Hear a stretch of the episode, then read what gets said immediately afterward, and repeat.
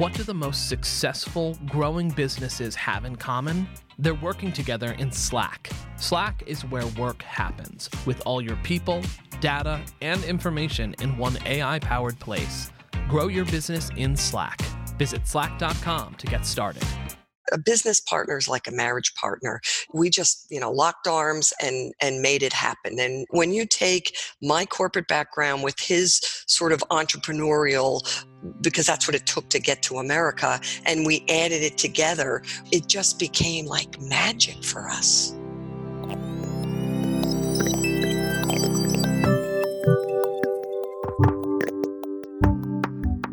You're listening to What I Know from Inc. magazine. Today's episode Making the Perfect Partner.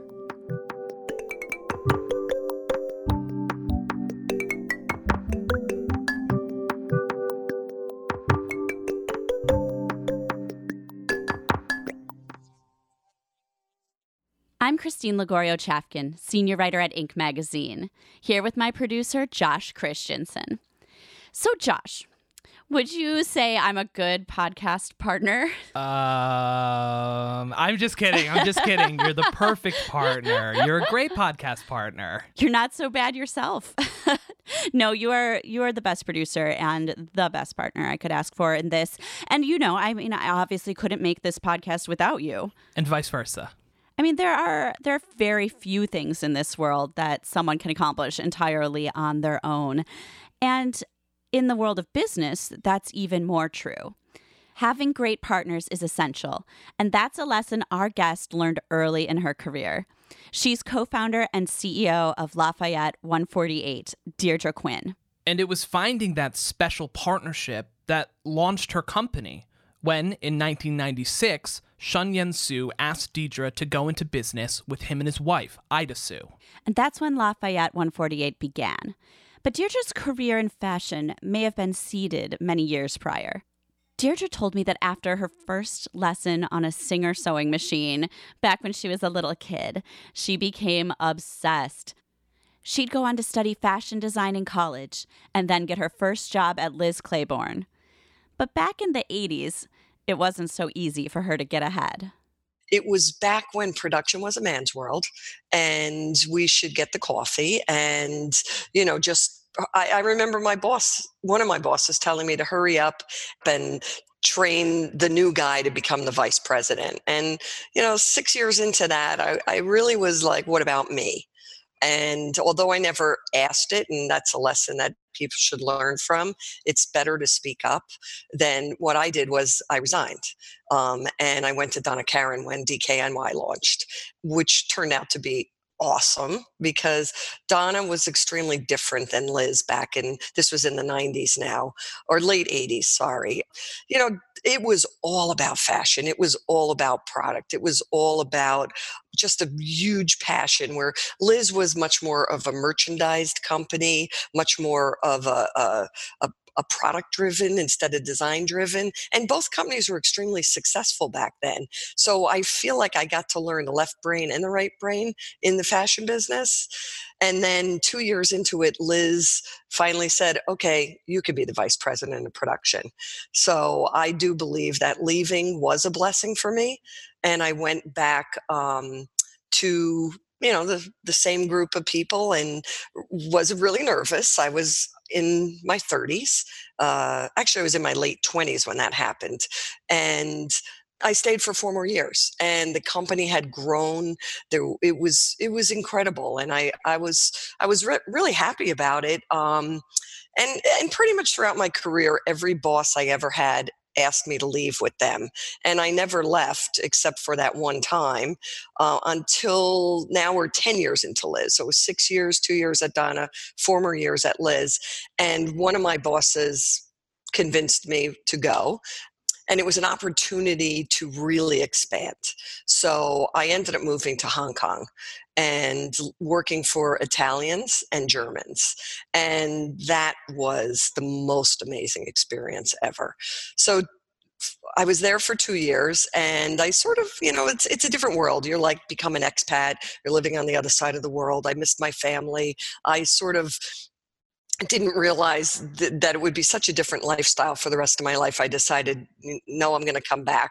But I'm not sure if I'm going to stay in the fashion business. I, I didn't want to go to Seventh Avenue. I didn't want to go back to a big company. I didn't want to go back to a fashion company. I really didn't want to run around the world the way I, that I was. Um, I had traveled to 70 countries for manufacturing, which is just a huge amount of factories to see and problems to solve and logistics to figure out. Um, and I didn't do it alone. I mean, there was huge departments behind it, but um, it, I kind of got too far away from, um, let's say, more of the hands-on entrepreneurial spirit that I guess I've always had. So this lovely couple that made clothes on Lafayette Street in Lower Manhattan asked me if uh, I wanted to start a business with them, and all I kept thinking is, oh my God, we can make all the clothes right here in the building. So count me in.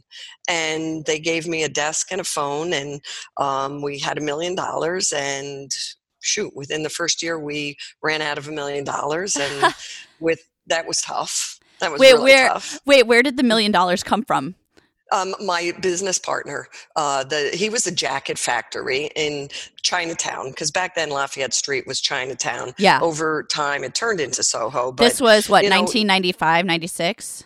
Yep, it was 1996, Uh-huh. and it was just an incredible memory now of you know what was going on in that part of of Manhattan. Um, he, you know, he also had manufactured clothes for everybody from back then Ellen Tracy, Anne Klein, Donna Karan. You know, he was one of my suppliers, um, but you know he, he he lasted longer than others as the industry sort of moved away because of his location you know they always say location location location. And in that case lower manhattan you know it was the factory that could turn quick. It could make whatever needed to be made um, fast.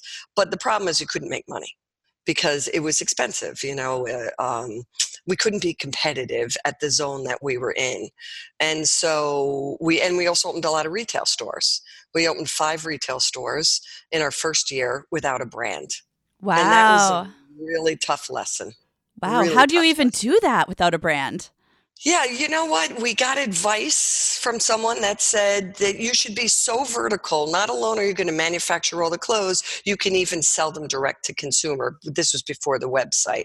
So we were like, okay, honestly, within three or four months, we knew we had to close the stores. That was how quickly we had to learn.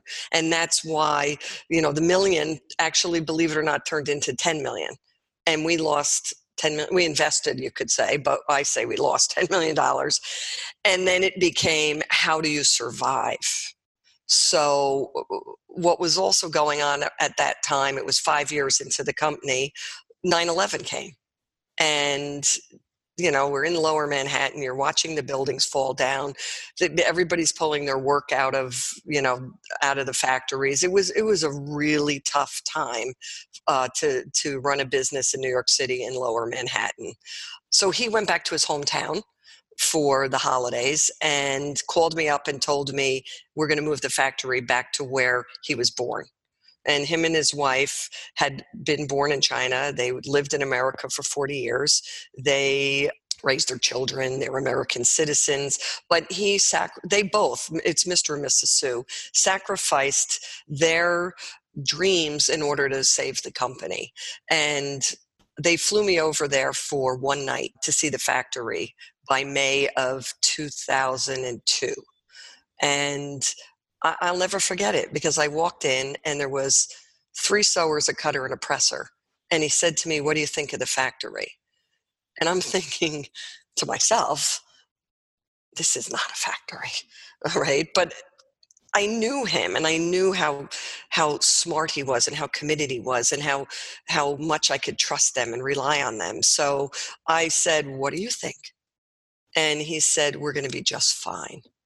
And with that, they found a 10,000 square foot space that turned into 20, that turned into 40. And we, we pretty quickly, we planned a, a three year move from New York to uh, the production moving over to China. And we ended up achieving it within 18 months. Um, that immediately gave the company the ability to make a profit which gave us the ability to invest in more product categories to do things that we could have never done before hand beading leather fur you know just so many different classifications. We we set up a knit department. We weren't making the knits back then. And and and so uh, with the success of the company he ended up buying land and we built a 240,000 square foot manufacturing facility. Now that's a dream come true. For anyone that loves manufacturing as much as I do and they did, because we could make everything for ourselves.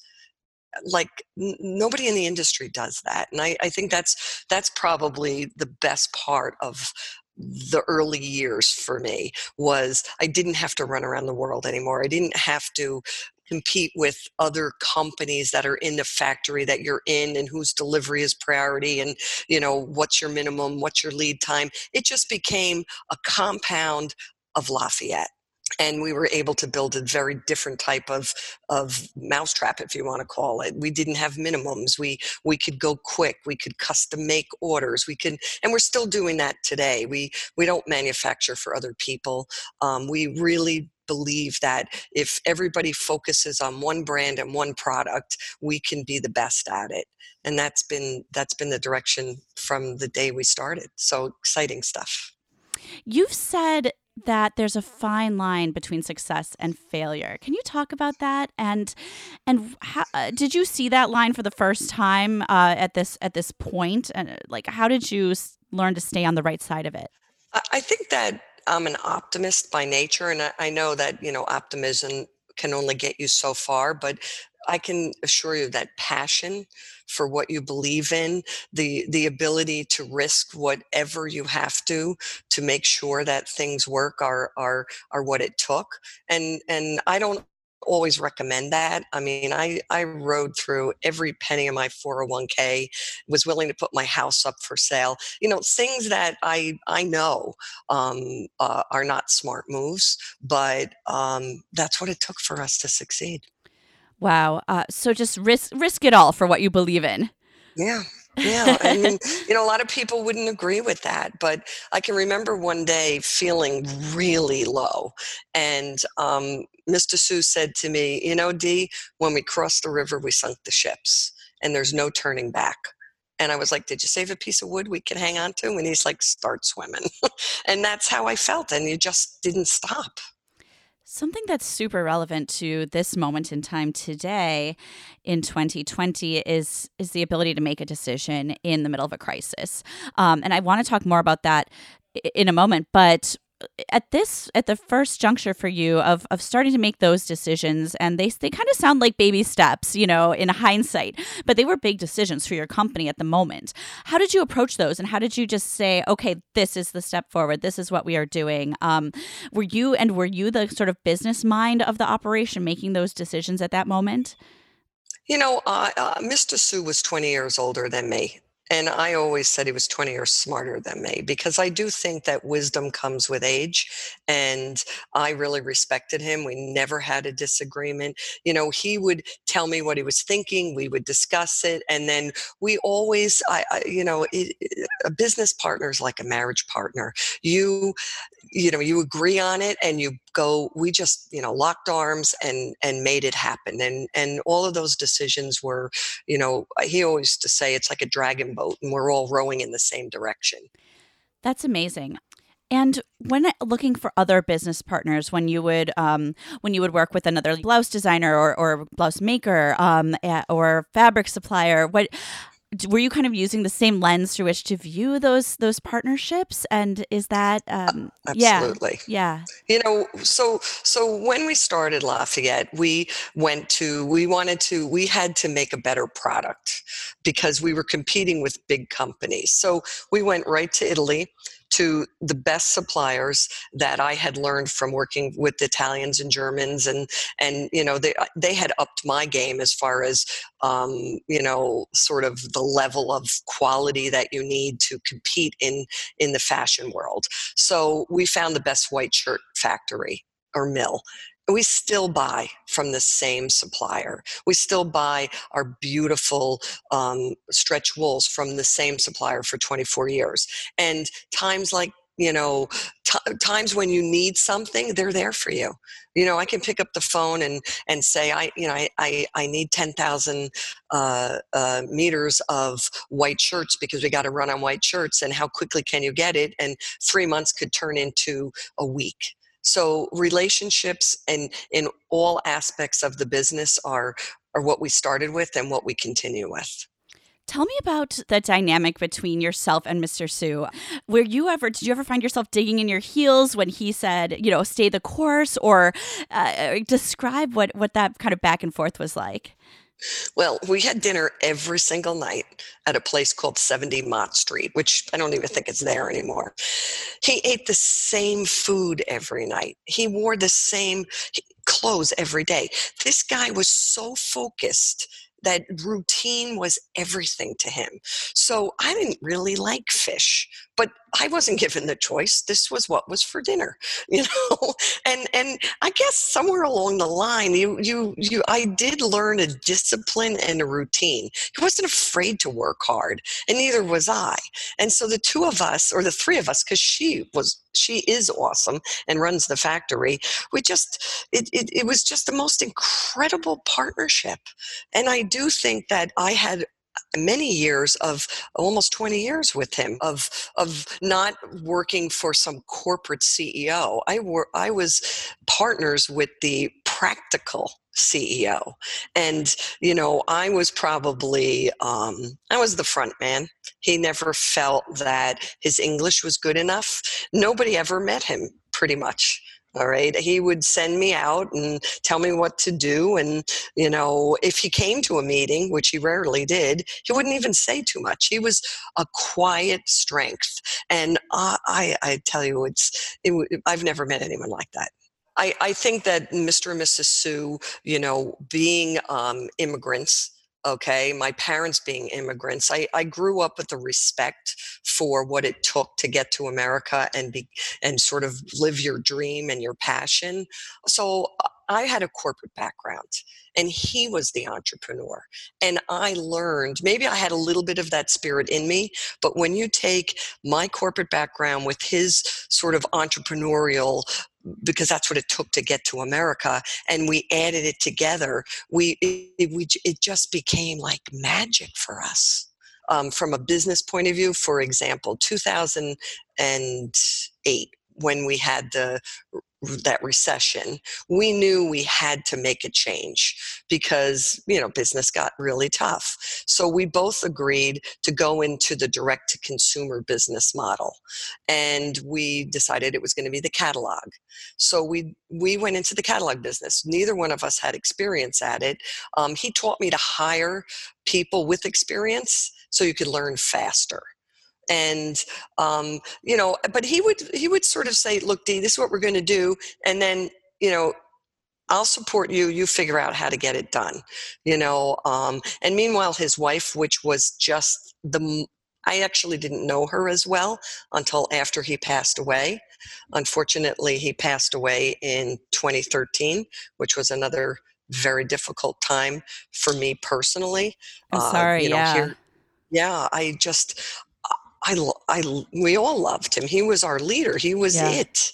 And so I had 18 months notice um, from the day he told me that he had cancer until he was gone. And in those 18 months, it was as good as a college, a master's degree in how to really nail the entrepreneurship how to you know he built confidence in me. One thing i've learned is that you know and i try to do it to my employees now is to give them the confidence that you need in order to succeed. We'll be right back after a quick break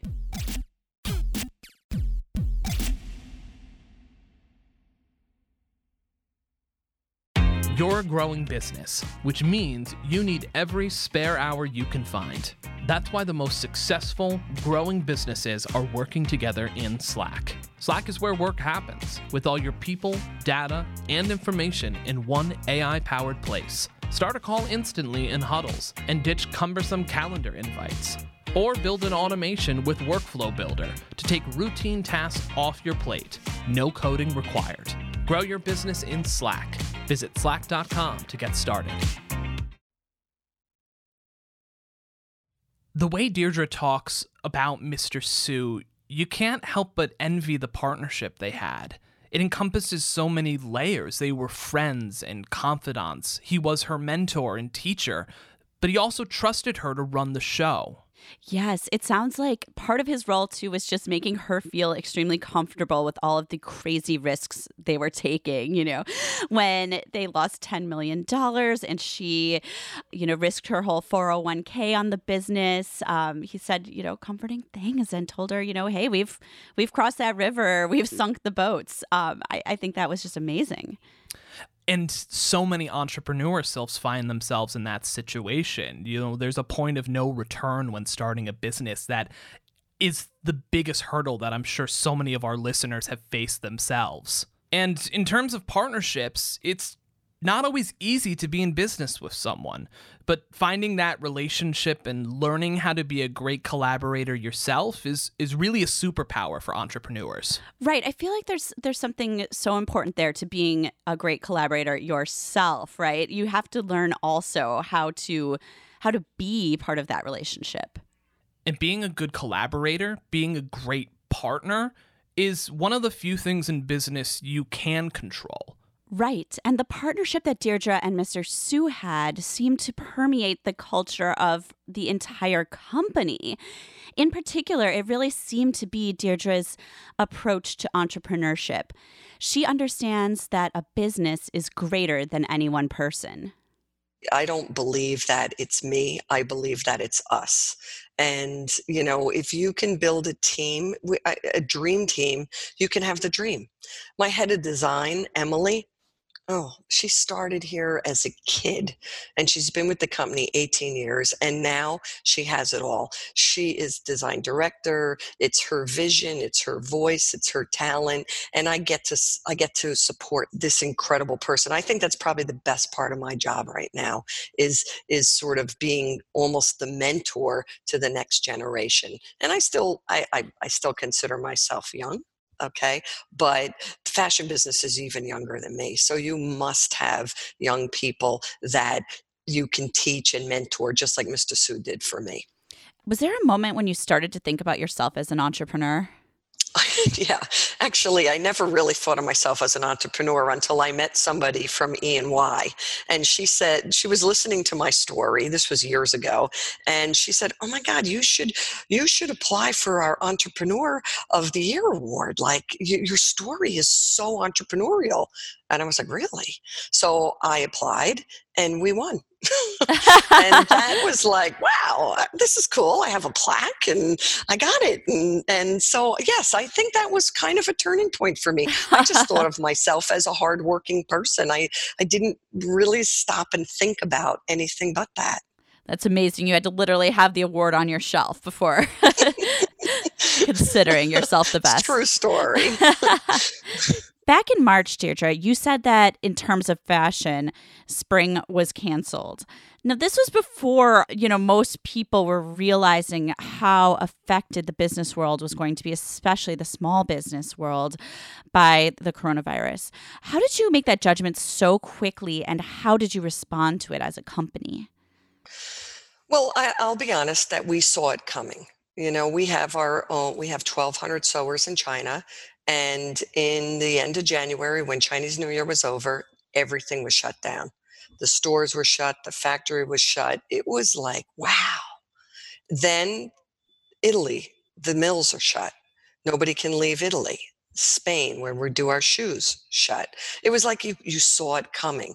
So the second that it, it, it, it really got intense here by March 15th, and, and the retailers started to call and say we have to cancel our spring orders it, it, it was it was reality hit very quickly and because we're so tight um, on our calendar we were able to stop as much as we possibly could.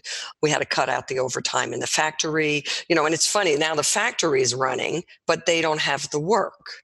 So it's it's been a, a circle and a half for us already, and I hope the full circle is that the economy comes back and then we have more work than we need. But I'm not thinking that's going to happen that quickly. So so what what we what we did was you know by honestly by march 17th the the company was nobody was really coming to the office. I had a few people in here and we went store by store and we basically took our hits.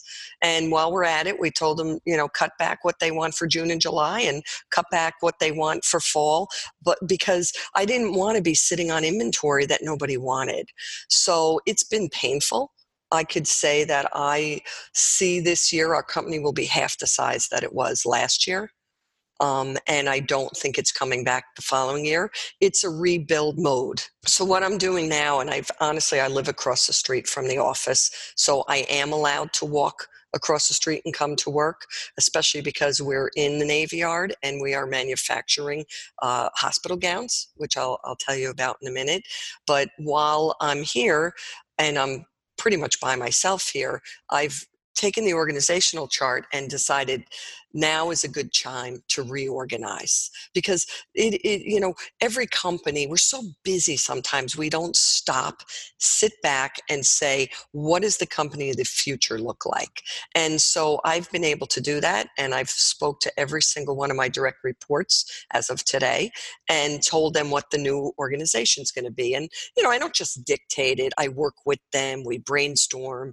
You know mr sue always taught me two heads are better than one three heads are better than two. So we're much more of a collaborative company. I would say uh, I'm a CEO that likes to hear what other people have to say. I don't just, I always joke around say there's 148 opinions in this company. Yes, I finally have to make the decision, but I, I, I definitely like to listen first and, and execute after I'm educated on what other people think is, is, is, is maybe a better idea than I had, or, you know, maybe you're merging the two ideas together. So in April, you teamed up with Crye at the Brooklyn Navy Yard to start producing thousands of personal protective gowns a day. Uh, is it true that by the end of the month, you will have some 300,000 reusable PPE gowns made? Yes, um, but it's not just us and it's not just Crye. There's ah. other companies inside the Navy Yard. The Navy Yard is owned by the Economic Development Corporation. Yeah. So they got involved um, and they got you know all the companies in the yard that are sewing and it didn't matter if they were making curtains or or they were a dry cleaner that did alterations anybody who had a sewing machine and could sew uh, is has pitched in. So you know Crye Precision has the most sewers. We have a significant uh, amount because our sample room is bigger than a small factory. Um, we all got together and they needed the patterns first. So we were the company that made the patterns. We digitized them. We sent them uh, over to Crye Crye, source the fabric. Uh, very important to find the right fabric and find what's available um, that that met the requirements that are necessary. And then he um, has electronic uh, laser cutting machines. Uh, so he was able to cut for everybody in the yard.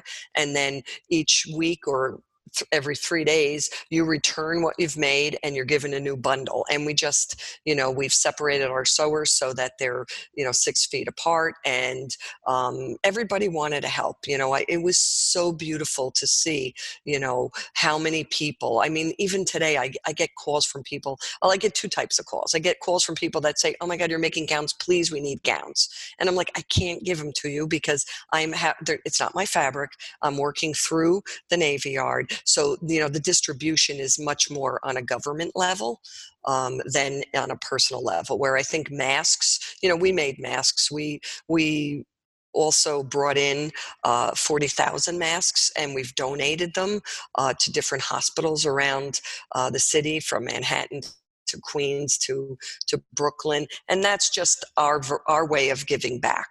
Um, the gowns is a collaboration with the Yard, and then uh, we also decided I'm on the board of the Brooklyn Hospital Center to um, give a promotion that anybody who who buys something full price, 20% of those proceeds go directly to the Brooklyn uh, Hospital Center, and that goes through the end of April. And I am proud to say it is going to be a six digit number. I just don't wow. have it yet. And what is what does the company look like in terms of how many of your workers are working remotely right now um, versus in the Navy Yard currently? And how do you manage how do you manage that in this moment of uncertainty? So we have 350 employees in the USA. I unfortunately had to furlough 50% of my employees. One of the harder days of my life. I didn't want to have to do it, but unfortunately, if I don't save the company, nobody will have a job. So that decision was made uh, two weeks ago. And out of the balance, they are, you know, people are not supposed to come to work. So the only ones that are here with me are my someone in charge of technology if there's a problem the sewers because they can come we don't let them drive i mean we don't let them take mass transit. They are either they have a car and they drive to the yard or someone in their family brings them and picks them up. Um, we want them to be safe. We can't you know safety is number one for us. Other than that my cfo comes in because he you know he's helped me with the small business loan that um, is was critical to our survival and then um, my head of design who actually had the virus she had a mild case of it but that was like in the beginning. She had it in march. She is now back one two days a week very cautiously because you know we're a business that can't be done from home. We're, we're not a spreadsheet. We're not a computer. We're making art. You know, she she needs the fabric. She needs she needs to to work with the knits. She needs she needs it's a hands-on business. And I think that's the hardest part. Our business model is is a consumer driven, you know, a design that it, it, you just can't sit at home and do it. Now, we figured out how her design team is sketching from home, doing research from home, but it's it's probably one of the hardest things that we've ever had to do to work on how to open a collection for the early June without being in the office. It's it's it's really hard to do. But the spirit's there so we, we, it'll be a new way we we don't even believe people will come to brooklyn to see the collection in June. So my IT and technology teams are setting up virtual showrooms so that we're able to show the collection virtually. It seems to me that time and time again, you know, after t- 2001, um, around 2008, and now you've made these rational decisions about your business that that take the right steps to keep the business afloat just time and time again um, how I mean, this is something that I think most business owners struggle with immensely. How do you make rational decisions in these moments of severe uncertainty or strain? You know, I I think there's a silver lining. I think that you have to stay positive. You know, you have to be optimistic. You have to be strategic. You have to make the tough choices of what's important and what's not important. You know, I mean, our call center is still up and running. They're just working from home because our consumer is the most important thing for the for the company right now. Um, we need to be where she wants, what she wants. So a lot of my decisions are practical. Um, you know, and maybe if you've been in this industry as long as I've been been you just you your instinct you know entrepreneurs definitely have instinct and my instinct guides me on what is necessary and what can wait. So it's it's the choices of how much you can do each day when you know or each week and and how do you take an organization and it's it's I know it sounds a little crazy, but it's actually a good time for change because nothing is going back to the way it was. So, in you know, we all look in, and I think a lot of people we run businesses the way they are because that's the way they are. And the years that things get shook up, I mean, after 9/11, it was moving the factory. In 2008, it was about um, uh, dropping a catalog and getting closer to the consumer. In in 2020, it's going to be about being a leaner company, more efficient, with new structure that focuses on the brand because I know how important the brand has to be during these tough times. And, you know, we were successful, we were doing fine, we were planning an awesome year, and the year started out fine. It's just, you never know.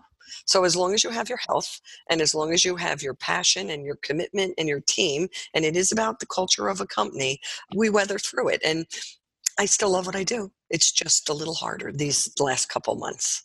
Earlier, you said that um, part of your decision making process is to listen first and execute after. Can you give me an example of a time when that was particularly important to you? We moved to Brooklyn. I mean, there was a lot of opinions of whether or not we should move here. I mean, and I listened to them. There was concerns about the employees that lived in New Jersey, the the mass transit to get here, the how could you leave your address? You know, this is even the landlord uh, of of the building in Lafayette was like, "What?" And uh, you know so so I, I listen to everything but then i had, you have to make the tough choice and you have to say you know what? I'm going to make it work and you you guys are going to be okay. And honestly a crisis like this it's like thank god we made that change because if i had to pay lower manhattan rent right now I, it could it could kill a company. So in some ways maybe you know you do have some vision as an entrepreneur that helps you instinctually be you know you're not just working in a big company where change takes longer. In in an entrepreneurial company you have to be on the change. You have to be fast with the change. You know my hr department jokes around a lot and says you know dave you're like a little speedboat. And you know you just have to make sure you hire people that don't get seasick because you keep changing the direction of the boat. And you know I, and i'm like i like that. I, I you know i don't want to be a big ship. I, I know how hard it is to change. So, you know, we're we're still private. We're we I don't have, you know, right or wrong, I do not have a board. Okay. The, my board is my team and and I listen to them and we're gonna make it work. Deirdre Quinn, the CEO and co founder of Lafayette 148 New York. Thank you so much for being with us today. Thank you.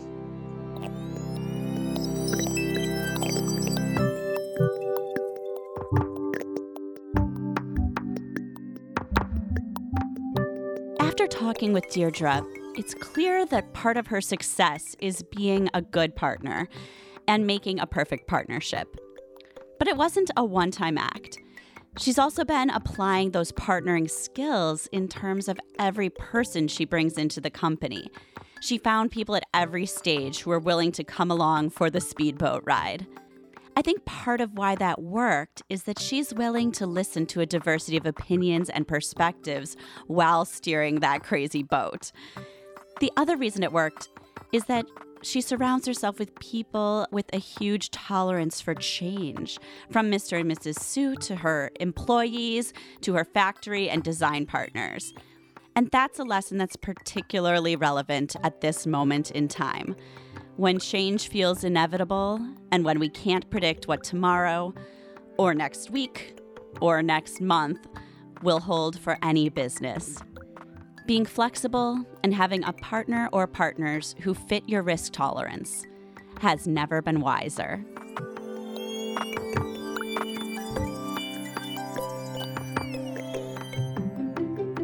What I Know is a production of Inc. magazine.